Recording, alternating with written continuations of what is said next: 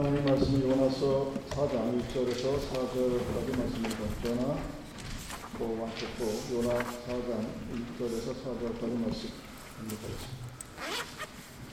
요나가 매우 싫어하고 성내며 여호와께 기도하여 이르되 여호와여 내가 고국에 있을 때 이러하겠다고 말씀하지 아니하였나요?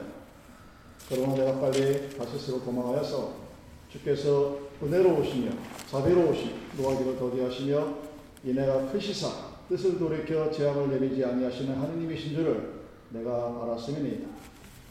여호와 원하건대 이제 내 생명을 거두어 가소서. 사는 것보다 죽는 것이 내게 나오니이다. 여호와께서 이르시되 내가 성내는 것이 옳으냐 하십니다. 아멘. 사순절 고난에 관계된 말씀입니다. 사람들이 살다 보면 힘들고 어려운 때가 있기 마련이죠. 그런 경우에 한국 사람들이 특별히 잘하는 말이 죽겠다. 뭐 이런 말입니다. 배가 고파도 죽겠고, 기분이 좋아도 죽겠고, 모든 말에 죽겠다는 말을 참 자주 하는 것이 한국말의 특징 중에 하나인데, 이게 우리나라 말만 그런 게 아니라 저들이 여러 나라의 말을 비교해 보면 외국 사람들도 뭐 I want to die 이런 말을 굉장히 잘 한다고 그럽니다. 또왜 그럴까 보면 심리학적으로 해석을 하면 자기 위주의 낙관적인 상황에서 성수로 갈 때 느끼는 필연적인 과정이라고 합니다. 그러니까 아주 어렸을 때는 부모가 자신만 바라보죠. 부모의 사랑을 독차지하다가 그리고 또 만나는 사람마다 넌 잘 될 거야 이렇게 기대를 받아가죠. 아주 어렸을 때는 여러분 세상이 뭔지 모르니까 그냥 모든 게 즐겁습니다.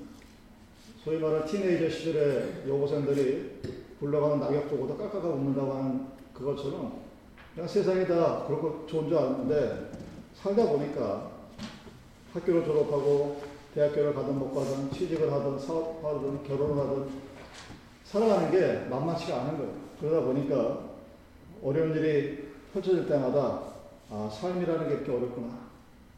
그래서 죽고 싶다는 말을 습관적으로 한다고 그럽니다. 이게 심리학적인 어프로치.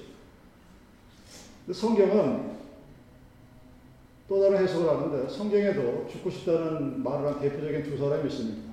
엘리야와 요비라는 사람이죠. 엘리야가 우리가 잘 알듯이 갈매산에서 1대 850으로 싸워 이겼습니다. 자기 혼자서 바알과 아세를 섬기는 사제들 850명과 대결을 벌여서 이겼어요. 그때 이스라엘 백성들은 하나님만 섬기는 것도 아니고 우상을 믿는 것도 아니었습니다.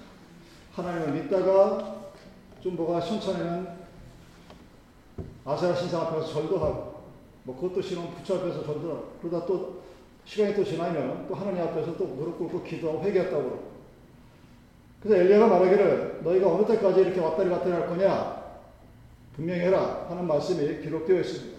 그러다가 소위 말하는 그 갈멜산의 영적인 싸움을 벌이기 시작합니다. 이방 사제들은 자기 몸을 학대 그러면서 신이 자기를 도와줄 것을 기대합니다. 그리고 아주 강기열이고 여러분이 굿하는 모습을 보는 그런 것처럼 온갖 타악기를 동원해서 사람의 정신을 쏙 빼놓습니다. 근데 그럼에도 불구하고 응답이 없었어요. 근데 엘리야는 조용히 재물을 준비하고 그 재물 위에다가 웅덩이로 물을 들이붓습니다. 그리고 조용히 앉아서 기도를 합니다. 근데 갑자기 하늘에서 불이 내려서 그 재물을 태워버려요. 하나님만이 the only one God, 유일한 신이고 참 하나님이신 것을 그 재물이 하늘에 불러서 태워지는 것을 보고 증거해 보고 하나님이 승리해 주 다른 말로 엘리야가 다른 악한 사제들과 싸워서 승리한 것입니다. 그래서 하나님을 따르는 사람이 승리를 했습니다. 그런데 그 이후에 성경은 전혀 다른 엘리야의 모습을 기록하고 있음을 우리는 알고 있습니다. 노련담 안에서 엘리야가 죽고 싶다 이렇게 한탄을 1대 850으로 싸워 이겼어요. 하늘에서 불이 내렸습니다. 자기가 기도를 했음에도 불구하고 믿지를 못하는 거죠. 어, 대단한 승리를 했음에도 불구하고 왜 얼마 지나지 않아서 로뎀나무 밑에 앉아서 내가 차라리 죽는 것이 낫겠다 하고 스스로 신세를 한탄하는 이런 어처구니 없는 일이 성경에 기록되어 있습니다. 성경 그 이유를 왕후 이세벨이 자기의 부하들을 바보처럼 받는 엘리야를 내가 꼭 죽이고 말겠다 하고 선언하고 명령을 내리는 소리를 엘리야가 들었습니다. 그 한마디에 엘리야가 살고 싶은 마음이 살아야겠다는 의지가 모두 다 사라져 버리고 차라리 죽, 죽는 게 낫겠다 하는 것이 엘리야의 심정이었습니다. 열왕기상 19절 4절에 여호와의 넉넉하오니 지금 내 생명을 취하옵소서. 그 무슨 소리냐면 아 이제 더 이상 살고 싶지 않습니다. 차라리 하나님 나를 데려가 주시옵소서. 왜? 한 나라의 왕 절대 권력자가 자기를 죽이라고 하는 소리가 너무나 절망감에 몰려 들어오니까 하나님도 자기가 믿었던 하나님도 별로 도움이 안 되는 겁니다. 그럴 때 하나님께서 엘리야에게 뭐라고 말씀하셨느냐? 내가 나에게 왜 이렇게 용연한 말을 하느냐? 내가 지금 생각하기를 하나님의 선지자들이 정말 이스벨의 손에 다 죽고 너 혼자 있다고 생각하느냐? 아니다. 7천 명의 선지자가 준비되어 있다. 이 이야기는 뭐냐면 엘리야는 자기 혼자만 하나님을 믿는 걸로 생각하다. 하나님은 7천 명이 되는 선지자를 이미 다른 곳에 예비해 놓으셨거든요. 엘리야는 그것을 모르니까 나 혼자로서 나 혼자로서는 이기지 못하겠다고 생각하는 거예요.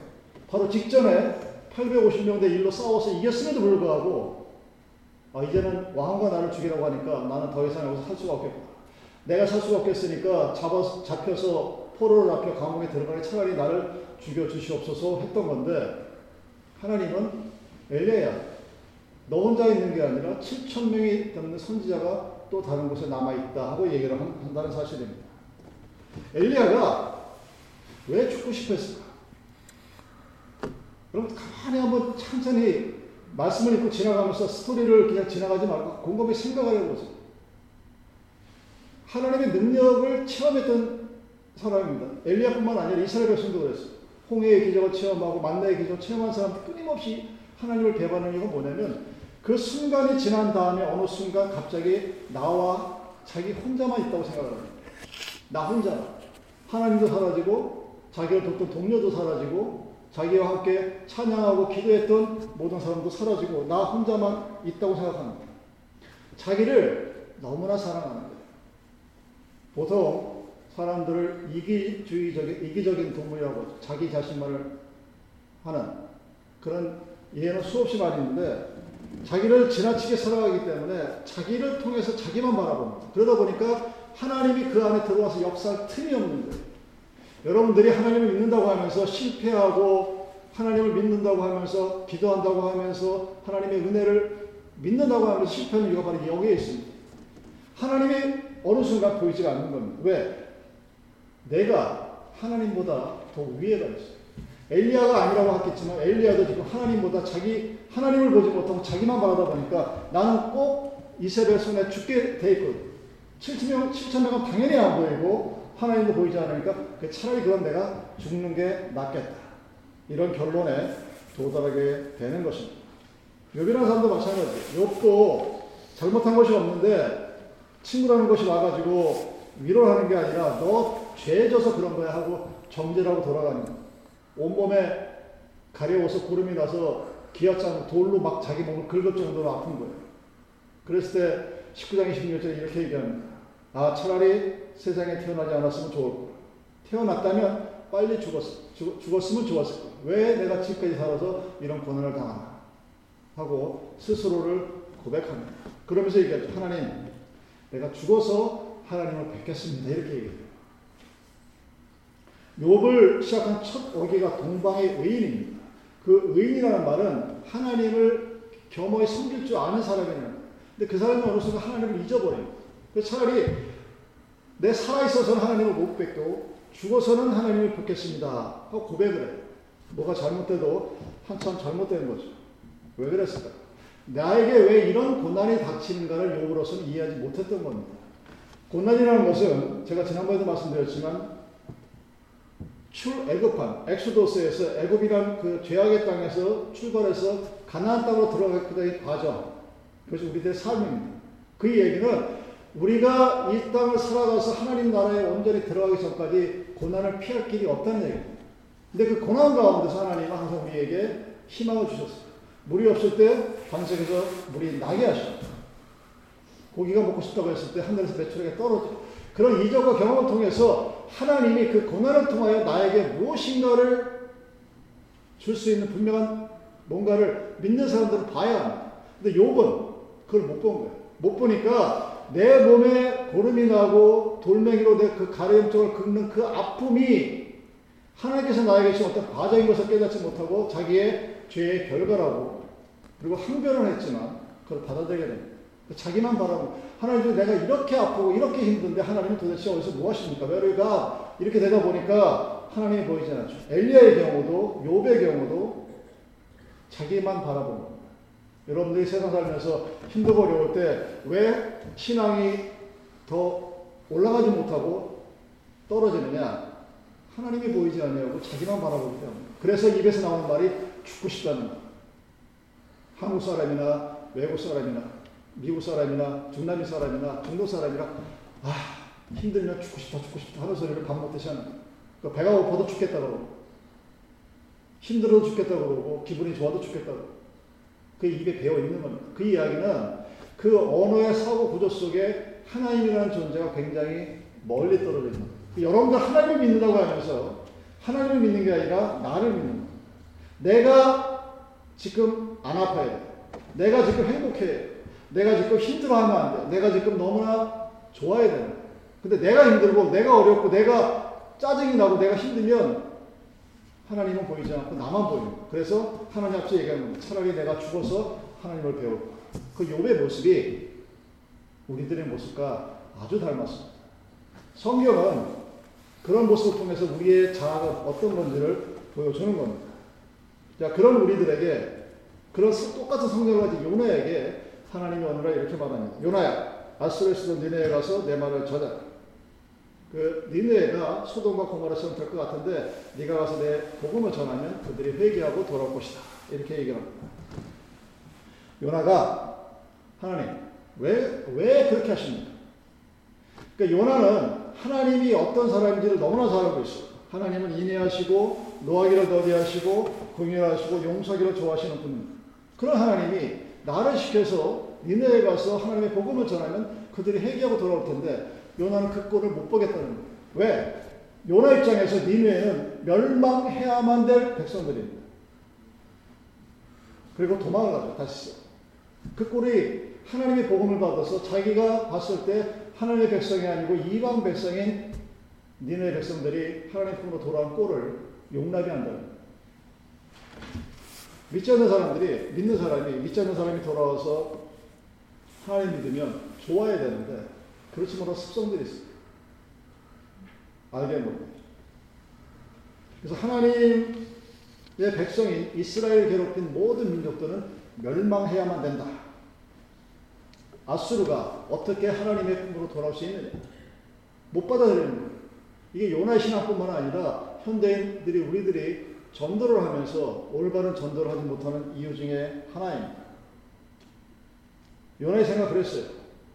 어떻게 이스라엘을 괴롭힌 아수르가 하나님의 복음을 받아들일 수 있느냐? 아니, 받으면 안 된다는 거죠. 왜? 하나님은 충분히 그렇게 하실 능력을 가진 분이라는 것을 요나가 알았기 때문에 도망을 갔는데 다시스에서 하나님 요나를 억지로 강권해서 데리고 들어옵니다.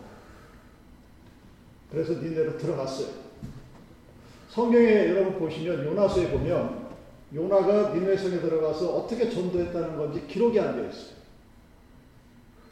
우리 생각에는 요즘처럼 막 마이크 들어가서 하나님을 믿으세요. 너 여러분 믿지 않으면 40일에 니네가 멸망합니다. 이렇게 큰 소리로 외쳤을 것 같은데 요나가 한 데서 가만히 보면 그랬을 것 같지는 않아요.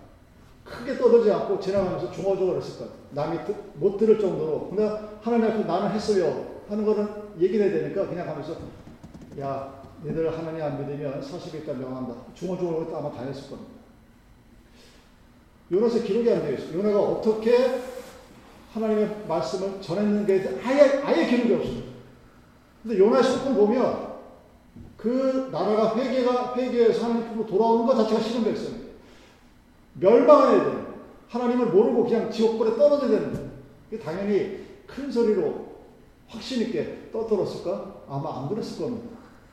근데 참 재미있는 것은 요나가 그렇게 했음에도 불구하고 니누의 아수르 백성들이 회개하고 돌아왔다는 사실이에요. 놀랍죠.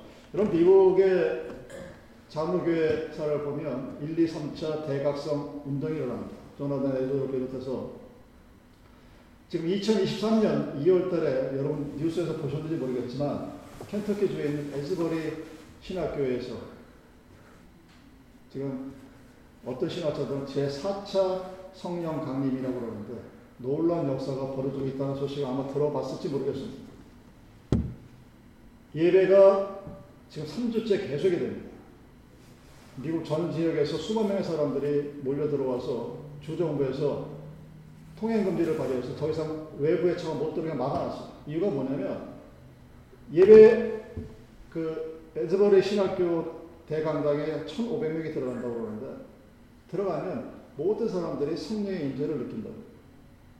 그래서 모든 사람들에게 우리가 말하는 성령의 아홉 가지 열매의 그 성령의 역사가 벌어지는 사실을 수없이 많은 사람이 간증을 합니다. 현재 일어나고 있는 일이에요. 거기 특별히 무슨 뭐 대단한 설교자가 있다거나 특별히 뭐 대단한 무슨 모멘트가 있다거나 그건 없어요. 근데 수요 예배 때 예배 드리다가 어, 갑자기 성령의 임재가 느껴지게 되고 모든 사람들이 알게 되고 우리가 알고 있는 평양의 그 부흥운동처럼 모든 사람들이 회개하고 감사하고 찬양하는 일이 지금 벌어지고 있습니다.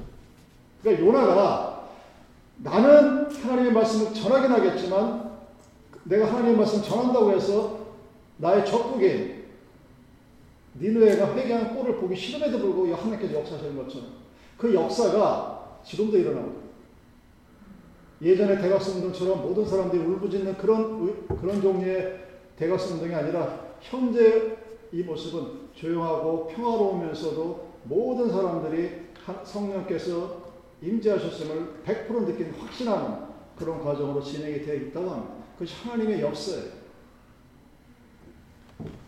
그랬을 때 하나님을 모르는 아수르 백성들, 니네의 성 백성들이 하나님께 돌아와서 무릎을 꿇습니다. 여러분, 여러분들이 하나님을 믿고 주의 백성이 되고 주님의 일꾼이 되는 것은 하나님의 역사예요.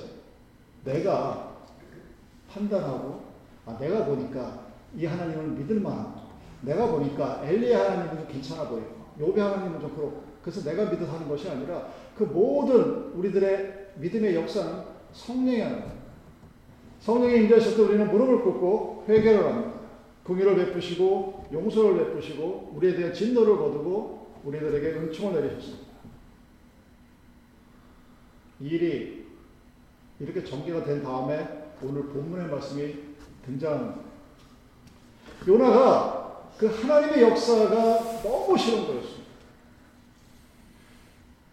마치 어린아이가 나만 부모의 사랑을 독차지하고 싶은 그런 것처럼 왜 이런 하나님의 놀라운 사랑이 이방 백성들에게 벌어지는지 화가 멈추, 넘어서 배신감까지 느낍니다. 하나님께서 도대체 나에게 어떻게 이렇게 하실 수 있습니까? 그 대든 하나님께서 이렇게 축복하실까봐 내가 안 한다고 했잖아. 여러분 요나서는 이스라엘이 바벨론의 포로로 풀려난 후에 기록된 책입니다. 그러니까 얼마나 천천지 원수같겠어요. 남의 나라 백성이 된다는 것. 요즘 한국에서 벌어지는 상황들 보면 굉장히 웃기죠. 여러분들이 그 상황을 가장 쉽게 생각하고 싶으면 이 미국 땅에 아무런 영주권도 없고 비자도 없이 불법체로 사는 거로 생각합니다. 그런 고난과 수모를 겪은 그 사람들이 얼마나 자기를 괴롭힌 백성들에게 괴로움을 겪었습니다. 그래서 그 감, 자기를 못되게 했던 사람들이 하나님의 은혜를 받는다? 요나 입장에서 도저히 받아들일 수 없는 아무리 그것이 하나님의 사랑이라 한들 이해가 안 되는 겁니다. 여러분 제가 초창기에 처음에 말씀드렸지만 왜 내가 죽고 싶다고 얘기를 하느냐 그 죽고 싶다는 말을 자꾸 되풀이하는 사람들의 근저 속에는 자기 애가 너무 강하게 되어 있다고 심리학적으로 말씀을 드렸죠. 요나도 마찬가지입니다. 요나가 좀 잘못된 아집에 빠져 있는 거예요. 신앙과 신학이 잘못되었습니다. 그래서 하나 요나가 하는 하나님은 자기만 사랑하는 하나님이어야 거예요. 내가 죽고 싶다는 말을 입버릇 대도는 사람들의 특징은 뭐냐면 나만 아는 사람들. 나 혼자만 편해야 되고 나는 힘들면 안 되고 나는 어려우면 안 되고 나는 고생하면 안 되는. 그런 사람들이 조금만 잘못해도 힘들어합니다. 요나는 그 신앙이 자기만을 위한 신앙이 있어요. 하나님은 나만을 위한 하나님이어야 됩니다. 이방인들을 위한 하나님, 자기를 괴롭힌 사람들을 위한 하나님, 나만, 자, 나한테만 잘하면 되지, 왜 나를 힘들고 어렵게 했던 사람들에게 하나님께 사랑을 베푸시냐. 이해를 못하는 백성들입니다. 굉장한 이기주의, 잘못된 사상입니다. 요나 같은 이런 신앙을 갖게 되면 굉장히 큰 착각에 빠지게 되죠. 축복은 누구에게? 나에게만 있어야 됩니다. 그 다른 사람들이 복 받았다고 그러는 걸 이해를 못하고 받아들이지 못합니다. 아니, 하나님이 왜 꼭 나에게만 방언을 주시고, 나에게만 예언을 주시고, 무슨 은사를 주셔야 되는 아니잖아요. 하나님 모든 사람들에게 동일한 은사와 동일한 능력으로 하신다고 말씀하셨잖아요. 근데 그것을 이해를 못하고, 이해를 못하는 것이 아니라 받아들이지 못하고, 하나님은 나만을 위한 하나님으로 존재해야 된다고 믿는 크리스찬들이 여러분이 생각하는 것도 외로 굉장히 많습니다. 제 눈에는 그, 그런 사람들의 모습이 보여요. 그 사람이 목사든 장로든 집사든 상관하지 아니하고 그들이 믿는 하나님은 나만을 위한 나를 위한 하나님이 됩니다. 그렇게 되면 어떤 일이 벌어지느냐? 하나님이 나의 종이 되고 우리는 하나님이 종이라고 하면서 하나님을 나의 종으로 만들어 지나친 극단주의를 느끼게 됩니다. 지나친 이기주의가 되는 거죠. 그래서 자기 뜻대로 안 되면 화를 냅니다. 배신감을 느끼고 소외감을 느끼고 그래서 죽고 싶다고 조금만 힘들면 교회를 떠나고 조금만 힘들면 하나님을 떠나고 조금만 어려우면 하나님을 비방하고 여러분 그런 모습들 아마 많이 보셨을 겁니다. 그 이유가 뭐냐? 바로 자기만을 위한 하나님을 믿는 사람들 갖고 있는 신학하나부터 시작이 되는 겁니다. 아마 여러분도 그런 경험을 갖고 있었을 거예요. 내가 처음 태어났을 때 부모님들이 나만을 좋아합니다. 근데 1년, 2년 지나서 동생이 태어나요. 여러분, 그럼 어떤 일이 벌어집니까? 그 먼저 태어난 오빠나 형이 그 밑에 태어난 동생들을 처음에는 잘 해주는 것 같지만 은근히 시기 질투 왜냐하면 자기가 100% 받았던 사랑을 이제 나눠서 받아야 돼요. 그리고 부모의 사랑은 내리사랑이라고 해서 첫째보다는 둘째, 둘째보다 셋째로 내려가게 되어 있습니다. 근데 그 꼴이 보기 싫습니다. 그래서 가만히 저도 그 어릴 때 기억은 나지 않는데 심리학자들 연구한 논문도 살펴보면 첫째가 둘째를 괴롭힙니다. 꼬집기도 하고 밥 먹기도 하고. 그 다음에 엄마도 괴롭히고 엄마 잠자는 꼴 못 봐. 뭐 엄마 뭐 엄마가 아기하고 잠들면 엄마랑 괴롭히고 그리고 여러분이 인간사를 살아오면서 제일 먼저 시작하는 모든 문제의 시발점은 형제 자매로부터 시작이 됩니다. 부모 자매가 근원적인 문제라면 우리들이 매일매일 부딪히는 것은 자기 형제와 자매들끼리 치고받고 치고받고 싸워요. 인류 최초의 살인이 가인과 아벨에서 형이 동생을 죽이는 것이 인류 최초의 살인 그것을 성경에 괜히 기록되는 것이 아니라 우리 인간이 갖고 있는 그 지극히 작은 한계를 그리고 악한 모습을 보여주는 겁니다. 내가 독차지했던 사랑을 누군가 나누지 못해요. 그래서 그것을 어떤 형태로든 표출을 합니다. 울리기도 하고, 깨물기도 하고, 꼬집기도 하고, 엄마 아빠 없을 땐뭐 두둑에 패기도 하고. 가정폭력이 여러분, 남자가 여자를 때리는데 시작되는 것이 아니라 형제 자매로부터 시작이 됩니다. 형이 동생 아벨을 죽인 이유가 뭡니까? 왜 하나님이 나보다 쟤를 더 사랑할까? 그걸 못 참아내는 요나가 그런 모습이었습니다. 요나가 니네가 그런 꼴을 보지 못하는 거예요. 왜 하나님이 쟤를 사랑할까? 나만 사랑하면 되시는 요. 요나로서는 그게 충분한 더 이상 필요가 없는 그런 사랑 그리고 그것을 믿음이라고 생각합니다. 그것이 싫었어요. 그래서 3절에 뭐라고 그럽니까? 여호와의 원컨대 이제 내 생명을 취하여 사는 것보다 죽는 것이 나으니 아니 무슨 이런 말을 합니까? 자기만 사랑하지 않고 다른 사람을 사랑했다고 차라리 하나님 나를 죽여주세요. 그게 더 낫겠습니다. 저 꼴을 보느니 하나님 나를 죽이는 것이 낫겠습니다 하는 것이 요나의 모습입니다. 그리고 나서 4장 이후 후반절에 가면 어떤 얘기 나오죠. 요나가 어떤 이제 내가 하나님 앞에 이렇게까지 내가 싫은 티를 냈으니 하나님이 어찌하나 보려고 이제 니네에서 언덕으로 올라갑니다. 가만히 언덕에서 쳐다보는데 햇살이 너무 뜨거워요. 하나님이 방광불을 내려주니까 그들이 시원해서 기분이 좋았습니다. 근데 조금 있다 방광불을 씻으니까 너무 뜨거운 거예요. 여러분 중동의 여름 햇살은 30분 이상 서 있지 못한다고 요 나가 화를 막 성질을 내는 거죠. 그때 하나님께서 나타나시죠. 그러면서 그렇게 얘기합니다. 아유, 내가 죽는 게 낫겠다. 이 햇살에 이걸 눈을 뜨고 쟤들이 잘 되나 못 되나 쳐다보더니 하나님 차라리 나를 죽여주시옵소서. 요나가 또 그래. 우리들의 모습이죠. 하나님이 호박 그늘을 내려서 그늘이 돼서 시원하게 되면 좀 살만하면 해해하다가 뭔가 조금 사정이 안 좋아서 그 잎사귀가 말라서 햇사귀, 햇, 따가운 햇살이 나를 비치면 화를 내고 하나님은 도대체 뭐 하냐? 딱 우리들의 모습이에요. 그런 요나에게 하나님이 보는 거죠. 요즘 사람들이 자살을 굉장히 많이 하죠. 예전보다 굉장히 많이 합니다, 현대인들이. 이유가 뭐냐? 뭐 타당한 이유도 있겠지만, 어떤 사람들은 애인이 전화를 받는데 전화 안 받는다. 화딱지를 내고 죽어버려. 어떤 이는 성적이 떨어졌다고. 무슨 세상 끝난 것처럼 죽습니다. 왜 그럴까요? 이 모든 중심에 자기가 깔리는. 그러니까 내가 하나님을 바라보든 세상을 바라보든 내 자녀들을 바라보든 부모를 바라보든 중심에 내가 있는 나를 바라보고 나를 관점으로 모든 것을 해석하기 때문에 내가 조금 불편하고 내가 조금 힘들고 내가 조금 어려우면 그 어떤 고난도 참아내지 못합니다. 십자가에 끌려가는 거 당연히 싫죠. 피를 흘리는 거 그걸 내가 왜 합니까? 그렇게 그렇게 하느니 차라리 죽는 게 낫다. 그래서 그걸 끊임없이 말로 표현을 해야 되는 거예요. 이런 함석헌 씨라는 그 인류 우리들의 스승 같은 사람이 이런 말을 합니다. 삶이란 무엇이냐?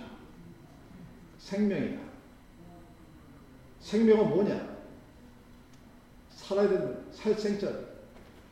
여러분 인생이라는 것은 사는 것이 명령입니다. 어 죽겠다 죽겠다가 아니라 살기 위해서 우리에게 뭔가 배고픔 좀 배고파 죽겠다가 아니라 배고프니까 먹고 살아야 되는 거예요. 힘들어 죽겠다가 아니라 힘드니까 잠시 쉬었다, 쉬면서 또 다른 살림을 해야 되는 거예요. 오늘 나에게 닥친 고난은 하나님께서 나에게 가나안 땅으로 들어갈 때까지 하나님 나라에 들어갈 때까지 주는 그 고난을 통해서 그 어려움 때문에 하나님 앞에 가까이 가야 되는 거예요.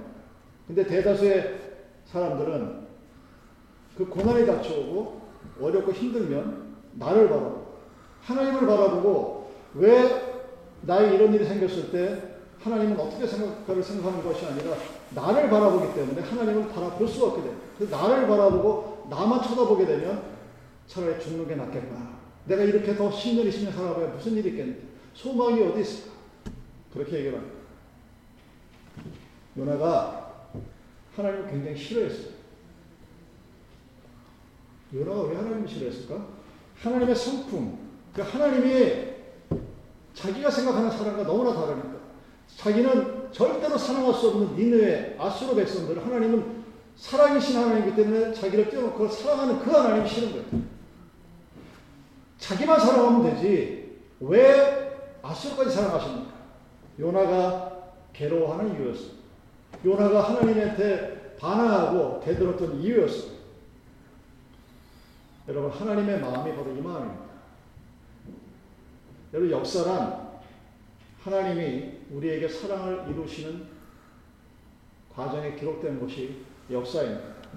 우리가 하나님의 사랑을 알고 하나님이 나에게 대한 뭔가를 알게 되면 우리는 우리의 인생을 바라볼 때 나만 바라보는 모습과 하나님이 나를 바라보는 모습이 전혀 다른 모습으로 생기게 됩니다. 요나는 하나님한테 하나님 나만 사랑해 주세요 하고 얘기했어요. 여러분들도 아마 기도할 때 그렇게 기도할 거예요. 여러분이, 여러분이 갖고 있는 현재 여러 가지 수없이 많은 실제적인 문제들은 하나님 내가 지금 이렇게 힘들고 어렵사오니 이 문제를 해결해 주시옵소서 하는 데서부터 출발이 됩니다. 그 이야기는 욕과 같은 마음이에요. 하나님, 내가 지금 이렇게 힘들어 죽겠습니다. 나를, 나를 봐주세요. 하나님, 내 기도를 들어주세요. 하나님, 내 기도를 들어주시면 하나님 다른 사람의 기도를 굳이 들어주지 않으셔도 나는 행복하고 기쁩니다. 이렇게 되는 거예요. 네, 하나님은 우리들에게 내가 하는 모든 기도를 들을 때도 있고 안 들을 때도 있게 하시고 어떨 때는 계곡 속에다 우리를 처박기도 하시고 어떨 때는 골짜기로 끌어올리기도 하십니다. 여러분의 인생을 가만히 되돌아보면서 내가 믿음의 여정을 걸었다고 생각하는 내가 하나님을 믿었다고 생각하는 그 순간부터 하나님께 기도하고 하나님 앞에 나왔던 그리고 지나왔던 수없이 많은 세상을 되돌아보면 하나님께서는 어떨 때는 우리에게 건강을 주시고 어떨 때는 아픔을 주시기도 합니다. 내가 건강할 때나 아플 때나 하나님이 나를 사랑하신다 해서는 변함이 없습니다. 제가 요즘 뼈저리게 느낍니다. 건강할 때나 내가 아팠을 때나 하나님은 나를 사랑하시는 게 동일하신 하나님. 근데 우리, 많은 우리들은 우환이 다가오고 힘들고 어려우면 하나님을 바라보지 아니하고 자기를 바라봅니다. 하나님 왜 나에게 시련을 주시나요? 하나님 나에게 왜 이렇게 어렵게 하시나요? 자기가 어떻게 살아가는지를 쳐다보지 않아요. 그러다 보니까 하나님이 어떤 분인가를 놓치게 됩니다. 그러면 입으로 죽겠다, 죽겠다. 아우, 내가 이거 살면 뭐하나. 하나님을 믿는다는 사람으로서 입에서 나오는 레포트 같은 말도 이렇게 나오는 거예요. 여러분, 하나님은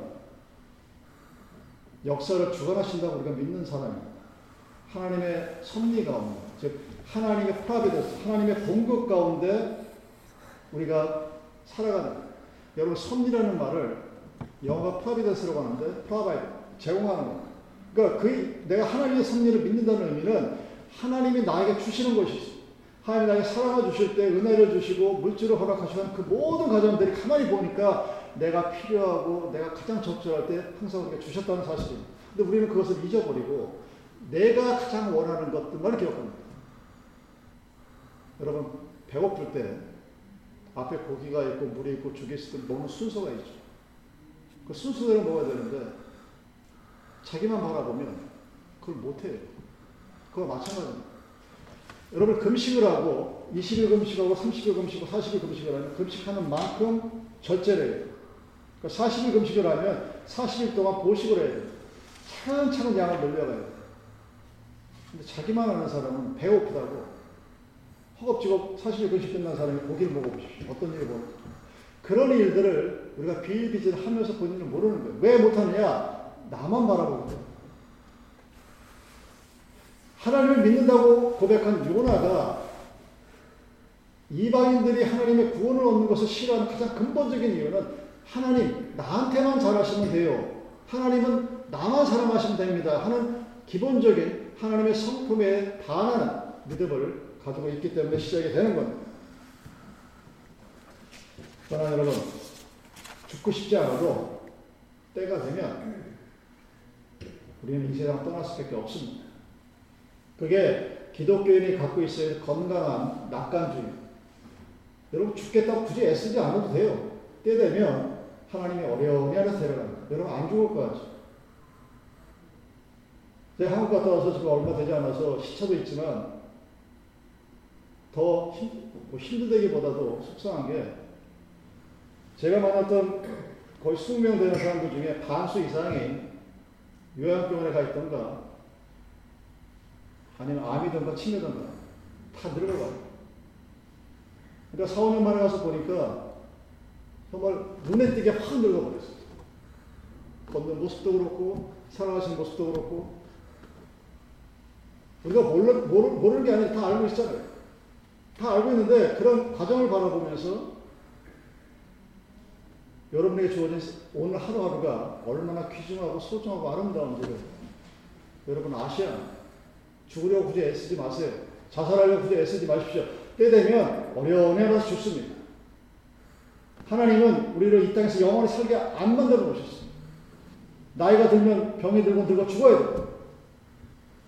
그런 걱정을 하는 게 아니라 오늘 나에게 하나님이 나에게 주신 사랑을 붙들고 나에게 다가오는 어떤 상황 속에서도 화내거나 성내거나 좌절하거나 어려워하는 것이 아닙니다. 왜? 나를 바라볼 때는 그렇게 되겠지만 내가 아프고 내 몸에 종기가 나서 바이트로 긁어도 고통이 가시지 않는 욕과 같은 그런 경우라 할지라도 나를 바라보면 그것이 죽, 죽어야만 끝날 것 같은 모습이겠지만 하나님을 바라볼 때는 그것도 하나의 과정이라는 겁니다. 제가 언젠가 말씀드렸, 드렸지 않습니까? 악인이 잘 되는 것을 상대, 악인이 잘 된다고 화내지 말라. 의인이 못 산다고 슬퍼하지 말라. 왜? It's temporal. 잠시 지나가는 겁니다. 그 잠시 지나가는 순간이 나에게 너무 길게 느껴질지 모르겠지만 내 인생을 놓고 보면 어느 순간 모든 것이 지나가 버리고 하나님께서 역사하시는 그 모습이 내가 하나님을 믿는 백성이라는 나의 믿음이 증명되는 날이 그렇게 멀리 있지 않다는 사실입니다. 그래서 여러분 좀 짜증나도 힘들어도 내 뜻대로 안 풀린다고 요나처럼 성내거나 화내지 마십시오. 하나님 묻습니다. 네가 뭔데 나에게 화를 내느냐? 본문 말씀이 그거예요. 네가 뭔데 감히 요나 네가 뭔데 너 힘들다고 어렵다고 짜증난다고 감히 하나님한테 화를 내? 네 성냄이 마땅하냐? 옳으냐? 본문을 통해서 우리가 묻고 있는 거예요. 요나처럼 화내지 마십시오. 우리가 하나님의 손을 붙들고 나올 때 엘리야처럼 하나님 내가 이제 죽겠습니다. 노잼 나말에서 나 외에는 하나님을 믿는 백성이 하나도 없습니다. 이런 생각으로 하나님의 전에 나오지 마시고 요나처럼 아유 차라리 내가 죽고야 말지 하는 이런 자기 비하 같은 그런 마음을 가지고 하나님을 만나지 마십시오. 오히려 그 사랑에 빗대어 살아가시고 하나님을 의지한다는 의미는 하나님의 사랑이 나는 어찌할 수 없는 그런 과정을 나를 바라봐선 이루어지지 않는 그 모습을 하나님을 바라보 그 모습이 이루어진다는 사실. 하나님은 엘리야에게 7천 명의 선지자를 예비해 놓으시고 하나님은 요백에 그가 이전에 갖고 있었던 복보다 10배나 더한 복을 허락하셨습니다. 하나님은 요나에게 더위를 피할 수 있는 박넝크를 주시기도 하시고 없애기도 하시는 겁니다. 여러분 살다가 짜증나거나 힘들거나 어려울 때 골래지 마시고 화내지 마시고 자기 스스로 죽겠다는 소리 하지 마시고 하나님께서 나에게 주시는 사랑과 감사를 바라볼 수 있는 그런 믿음의 눈을 가지시고 사순절을 지내시기 바랍니다. 기도하십시오.